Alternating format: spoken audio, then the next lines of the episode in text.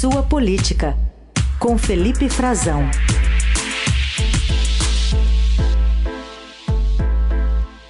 Oi, Frazão, bom dia. Sim, bom dia. Gostei da vinheta. O pessoal está preparado aí. Está preparado aqui, está tudo preparado. Bom, vamos começar falando dessa reunião do G20. Já começou com uma cúpula entre Estados Unidos e China. E o Brasil? Cadê o Brasil no, nessa reunião do G20? Ah, Raíssen, pois é. Isso aí é importantíssimo, né? A gente sabe que o G20 é um dos maiores fóruns econômicos é, multilaterais, né? reúne as principais economias do mundo, os países desenvolvidos, países emergentes. É uma reunião anual, mas não é a única. O, os ministros de finanças, ministros da economia, presidentes dos bancos centrais dos respectivos países discutem ao longo do ano em várias reuniões, para que ocorra justamente numa reunião de cúpula decisiva que acontece agora entre terça e quarta-feira. Na prática, a cúpula dos líderes do G20 ela só começa amanhã, mas ela já tem as reuniões bilaterais, como todos os grandes eventos de cúpula, e talvez o grande protagonismo dessa reunião, eh, desse G20, fique marcado pela reunião dos, das duas maiores potências econômicas, os Estados Unidos e a China, que estão têm disputas longas em diversas áreas. Então hoje já começa com o Biden fortalecido pela, pela, pela vitória que ele teve, né? Apesar de uma se encaminhar para perder o controle da Câmara dos Deputados, as eleições americanas, ele já confirmou a vitória no Senado. Isso dá mais fôlego ao mandato dele, isso dá um peso político diferente e, e ele chega para discutir com Xi Jinping o presidente chinês, que aliás passou grande parte dos últimos anos recluso por causa da pandemia, mas voltou nesse ano de 2022 a circular, a, assim, a fazer o seu circuito internacional, e essa é a primeira cúpula do G20 que ele está participando presencialmente. E vai discutir, além da disputa econômica, comercial, os, os, os controles, as tentativas de controle de exportação, a questão da indústria dos chips, que é crucial para todas as esferas da economia hoje, eles vão discutir lá na Indonésia, em Bali, eh, hoje já a questão militar também, porque além do conflito na Rússia, eh, da Rússia com a Ucrânia, tem eh, na península chinesa de Taiwan, no Estreito de Taiwan e na, no mar da China e na região também do Japão, uma série de ameaças uh, exercícios militares que vem colocando uh, a segurança de países uh, em questão de, da própria ilha de Taiwan, que a China, como com a recondução do Xi Jinping para o terceiro mandato, quer controlar. Os Estados Unidos e Biden já reafirmou isso, que defenderá Taiwan. E, o, e Xi Jinping tem esse objetivo de, de anexar, reanexar, trazer de volta a, a ilha considerada rebelde que não faz parte hoje, não é governada pela China é, continental, mas é reconhecida pela maioria dos países do mundo como parte da China, e tem também as Coreias, a Coreia do Norte fazendo exercícios militares que estão preocupando aliados dos Estados Unidos, como a Coreia do Sul e o Japão.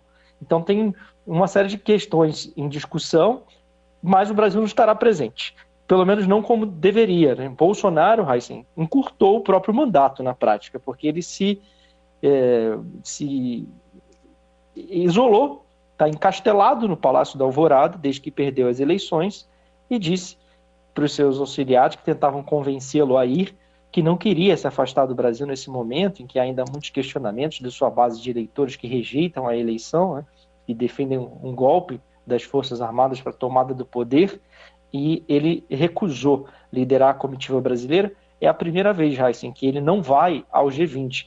E além dele, também não vão ao G20. O Brasil tentou, a, a, a, dentro do governo, tentou elevar o nível político de sua representação. Sem Bolsonaro já não poderia, por exemplo, haver bilaterais, como costuma haver em todos os G20, inclusive com o Brasil, inclusive o próprio Bolsonaro conseguiu realizar antes. Ele foi em 2019 a Osaka, no Japão, depois, em 2020, a cúpula foi virtual, ele participou daqui de Brasília por videoconferência, mas foi em 2021 a Roma, na Itália, e teve uma participação que ficou marcado por ele ter sido flagrado bastante numa situação desconfortável, um tanto é, fora do seu ambiente, mas conversando é, com alguns líderes mundiais, poucos, mas teve algumas bilaterais, é, uhum. e agora não vai ter, porque no Brasil não terá representação para isso, não terá peso Sim. político para participar dessas discussões, porque não tem seu presidente. Então uhum. não, não haverá quem discuta, quem converse com outros presidentes ou, ou primeiros-ministros,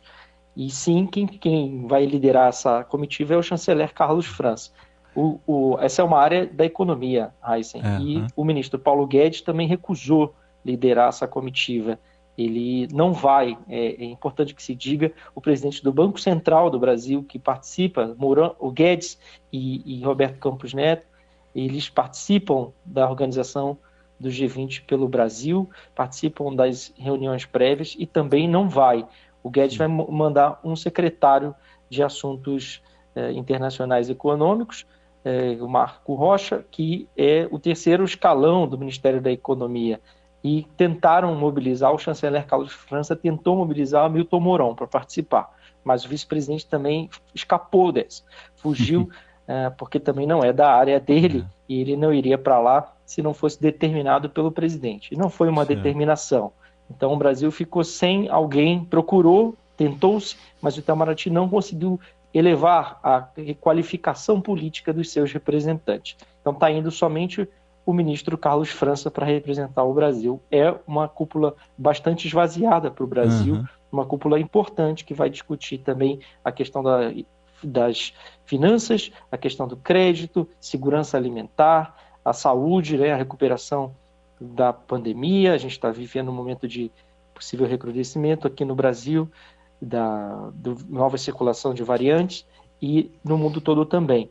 Sim. E com a inflação, sobretudo global, e o Brasil terá uma representação de fim de governo, em que parece, mais uma vez, reafirmar isso, que Bolsonaro decidiu por conta própria encurtar o próprio mandato.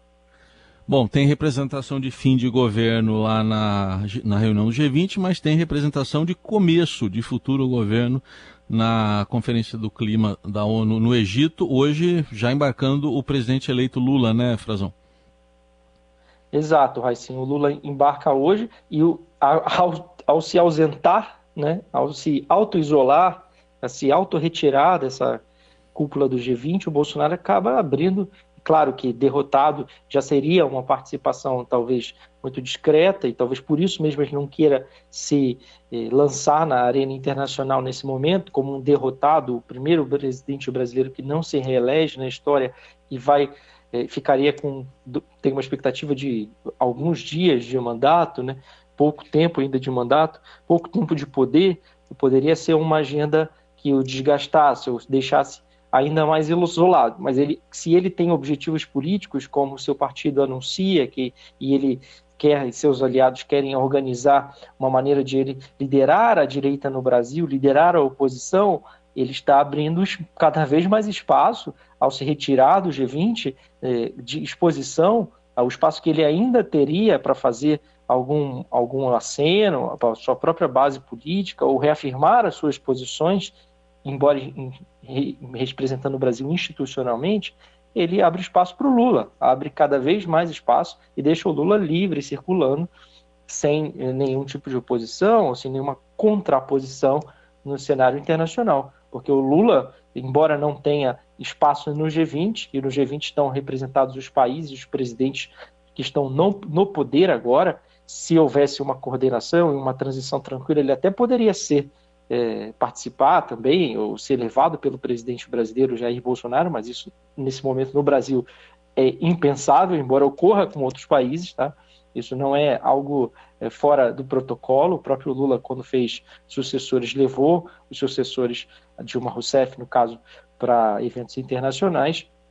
É, o Lula vai para o Egito, vai para o balneário onde está sendo realizada a cúpula do clima e vai com a expectativa de anúncio de integrantes do seu governo, terá lá a companhia da, dos governadores da Amazônia, eles vão lançar uma carta, o Lula vai se pronunciar no espaço eh, da ONU, um espaço internacional, ele não participa do chamado segmento de chefes de Estado, mas ele vai já no fim da COP, da Cúpula do Clima, para falar com o, próprio secretário-geral da ONU, Antônio Guterres, vai falar com o presidente eh, do Egito, que o convidou para estar lá também, e vai levando consigo Fernando Haddad, que é cotado para o Ministério das Relações Exteriores. Parece que parece que o chanceler Celso Amorim não irá por questão de saúde, ele estava previsto, uh, e terá lá, no mínimo, duas mulheres que têm muito peso na área ambiental e climática e que poderão ter papel de destaque no seu governo. Então há muita expectativa.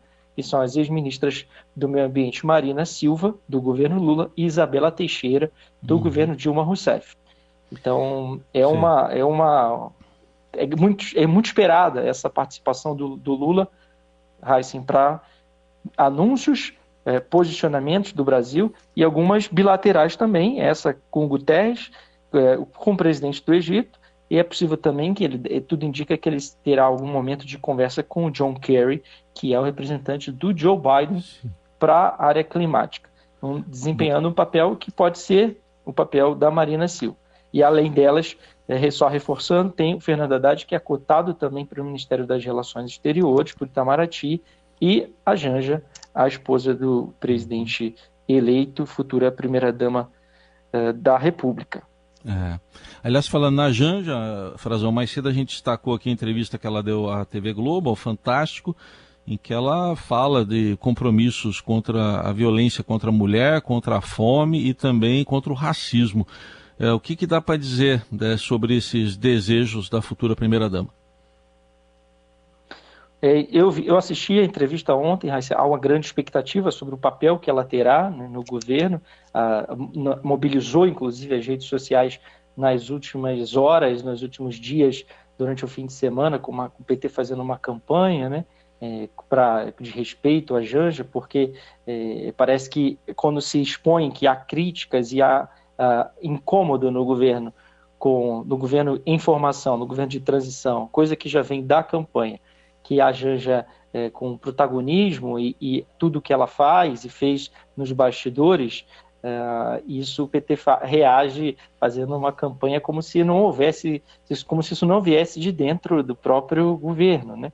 de transição, do, do próprio gabinete, da própria campanha do PT, de pessoas que murmuram aqui e é colar, é, cochicham o, o, incômodo ou as áreas em que ela é, eventualmente está sendo consultada e o que se diz é que ela é consultada sobre quase tudo sobre o Lula, participa é, de forma muito ativa, com um protagonismo que não foi comum em governos anteriores do Lula e talvez é, em nenhum dos presidentes da República do Brasil, pelo menos dos, desde a redemocratização, dos mais recentes.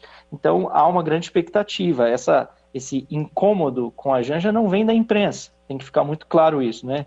Assim, esse incômodo vem do, desde a campanha, isso tem sido noticiado vem de assessores do próprio Lula, vem de pessoas do PT, que, claro, agora nesse momento tem disputa para todo lado, todos querem protagonismo. E ela demonstra ter, ser bastante articulada, é uma pessoa que tem uma, uma formação, ela tem, ela é socióloga, ela diz que não vai ser princesa, né? Ela já dizia durante a campanha, mas sim que é uma mulher de luta, que vai ter protagonismo, que ela não é muito de protocolos, ela mesmo fala isso, então, uhum. ela dá demonstrações de que ela vai se colocar. E há uma expectativa sobre qual é o papel dela, qual é a, qual, o, que, o que ela fará. Né? Ou se ela será é, é, uma espécie de conselheira do, do presidente Lula para tudo, para todas as horas, para todos os lados, se ela terá ou não é, um espaço no Palácio do Planalto para ela despachar, ou se ela é, terá um espaço em outra posição do governo. Ela não foi eleita, o eleito foi o Lula, mas ela pode colaborar. Ela tem, aliás, as pessoas têm visto a, a, a influência dela é, em várias áreas. Né? Ela é muito preocupada nos últimos momentos, o que as imagens de campanha sempre mostraram era que ela estava sempre ao lado dele, cuidando, sobretudo, também da saúde, mas que nos bastidores, ela deixa claro nessa entrevista, ela ajudou na uhum. articulação, ela cita nominalmente eh, as conversas com a Simone Tebet, é, que foi uma importante apoiadora no segundo turno, com a Marina Silva. Ela teve articulação também é, naquele evento no Complexo do Alemão, no Rio de Janeiro, onde ela ajudou a organizar, a aproximar. Ou seja, ela tem um protagonismo que não é tão comum e está sendo é, alvo é, de algumas insatisfações dentro do próprio governo eleito e não uhum. da imprensa. Então é interessante ver que ela define as áreas que ela quer atuar, ela é, fala explicitamente que ela quer contribuir no que ela puder, quer estar ao lado do, do presidente Lula e que não vai é, ficar em casa. E o primeiro papel mais relevante, esse comunicado publicamente, será a organização da cerimônia de posse. É importante Sim também que isso fique claro e que isso seja dito e que é comunicado explicitamente a toda a sociedade brasileira e que ela tenha um papel e que vejamos no que ela pode colaborar, porque é uma uhum. socióloga, é uma pessoa que demonstra ter articulação, ser bem bastante esclarecida e que não deseja ficar em casa. E ela é. vem e fala nominalmente que quer atuar na violência contra a mulher, na questão da, alimenta da alimentação, da segurança alimentar e do racismo, e que ela ajuda, né? Nesse momento, uhum. ela ocupou um grande espaço, mais de meia hora de entrevista, uhum. no Fantástico, um espaço nobre, a primeira entrevista dela, Heisen, e, e ela demonstra ter uma clareza em vários assuntos, uma disposição de ajudar e que ela está influenciando muito as posições do presidente uhum. eh, eleito Luiz Inácio Lula da Silva, ajudando, certo. claro, nesse momento, a atualizar o Lula, a modernizar a figura do Lula e a suavizar uhum. também a figura do Lula. Um dos exemplos de ontem que a gente viu nessa, nessa entrevista foi quando ele foi questionado, o questionaram o machismo do Lula. Né? Ela própria uhum. já tem reclamado de ser alvo de machismo nos últimos dias, mas ela é, é questionada sobre o próprio machismo do Lula e ela ajuda Sim. já a suavizar, a falar, ela reconhece que isso existe, o próprio Lula reconhece, né? E ela fala que ele em casa lava a louça do café no domingo, né? Sim, que, sim. que, ele às vezes pede para ela servir uma água ou pegar alguma coisa, e ela chama uhum. a atenção dele, né? Que é, ela é mulher feminista e chama a atenção. Então ajuda a atualizar o Lula, uhum. a modernizá-lo, inclusive em pautas que são muito caras à esquerda, certo. e que o Lula é uma, uma, uma figura ainda antiquada uhum. e, e fazendo então essa, essa transição já. É isso aí. Para fechar com o Felipe Frazão, direto de Brasília, há pouco Pedro Venceslau nos relatou a manifestação, a vergonha alheia né, de radicais bolsonaristas em Nova York contra ministros do Supremo e o ex-presidente Michel Temer. É um pessoal inconformado com a democracia, Frazão. Exato, Heisen. São parte dos manifestantes bolsonaristas e um, um, um contingente relevante deles rejeita a justiça brasileira, rejeita um dos poderes da República e seus representantes e as eleições brasileiras. Não, se, se negam a, a aceitar o resultado das urnas e estão dando um exemplo disso fora do país, talvez já esquentando um pouco o terreno do que pode ocorrer amanhã aqui uhum. em Brasília e em restante do Brasil, na data de proclamação da República, no 15 de novembro, Sim. quando eles planejam fazer uma manifestação. Estão dando algum exemplo, eh, se tivessem protestando com civilidade, está eh, dentro do direito da livre manifestação e com pautas que não são antidemocráticas. O problema, sobretudo, está aí, no pedido Sim. que se faz e também na forma, né? Agora a gente viu, o Pedro comentava, está lá em Nova York, está assistindo tudo eh, de um espaço privilegiado, mas desde a madrugada, assim, só para uhum. registrar, eu tenho recebido dos bolsonaristas, de empresários eh, que distribuem esse material, houve xingamento para o Gilmar Mendes, para o Alexandre de Moraes, e os dois ministros que talvez, ao lado do ministro Edson Fachin, tenham recebido mais ataques do presidente da República e dos seus Sim. aliados uh, Luiz Roberto Barroso e Alexandre de Moraes sendo uh, perseguidos e filmados uh, em seus é. momentos ainda de lazer, à margem dos seus compromissos em Nova York. O Barroso parecia que estava caminhando, entrou numa loja, foi perseguido Sim. por uma senhora, reagiu pedindo para que ela não seja grosseira, e o Alexandre de Moraes com dentro, parecia ser dentro de um restaurante, num espaço onde ele estava, é, uhum. no local reservado, sendo também filmado, perseguido, de, com um bolsonarista dizendo que ele estava gastando dinheiro do povo brasileiro, é. enfim, é, voltamos a ver cenas como essas. É lamentável que sejam é, cenas de é, descontentamento é. e deseducação, né? E ataques, xingamentos, hostilidades, falta de educação, que isso passe do limite da civilidade. A indignação pode ser manifestada, é claro, em Sim. qualquer lugar. Tá aí, Felipe Frazão, que volta amanhã ao Jornal Eldorado. Obrigado, até amanhã. Até, Raíssen, um abraço. Tchau, tchau. Valeu.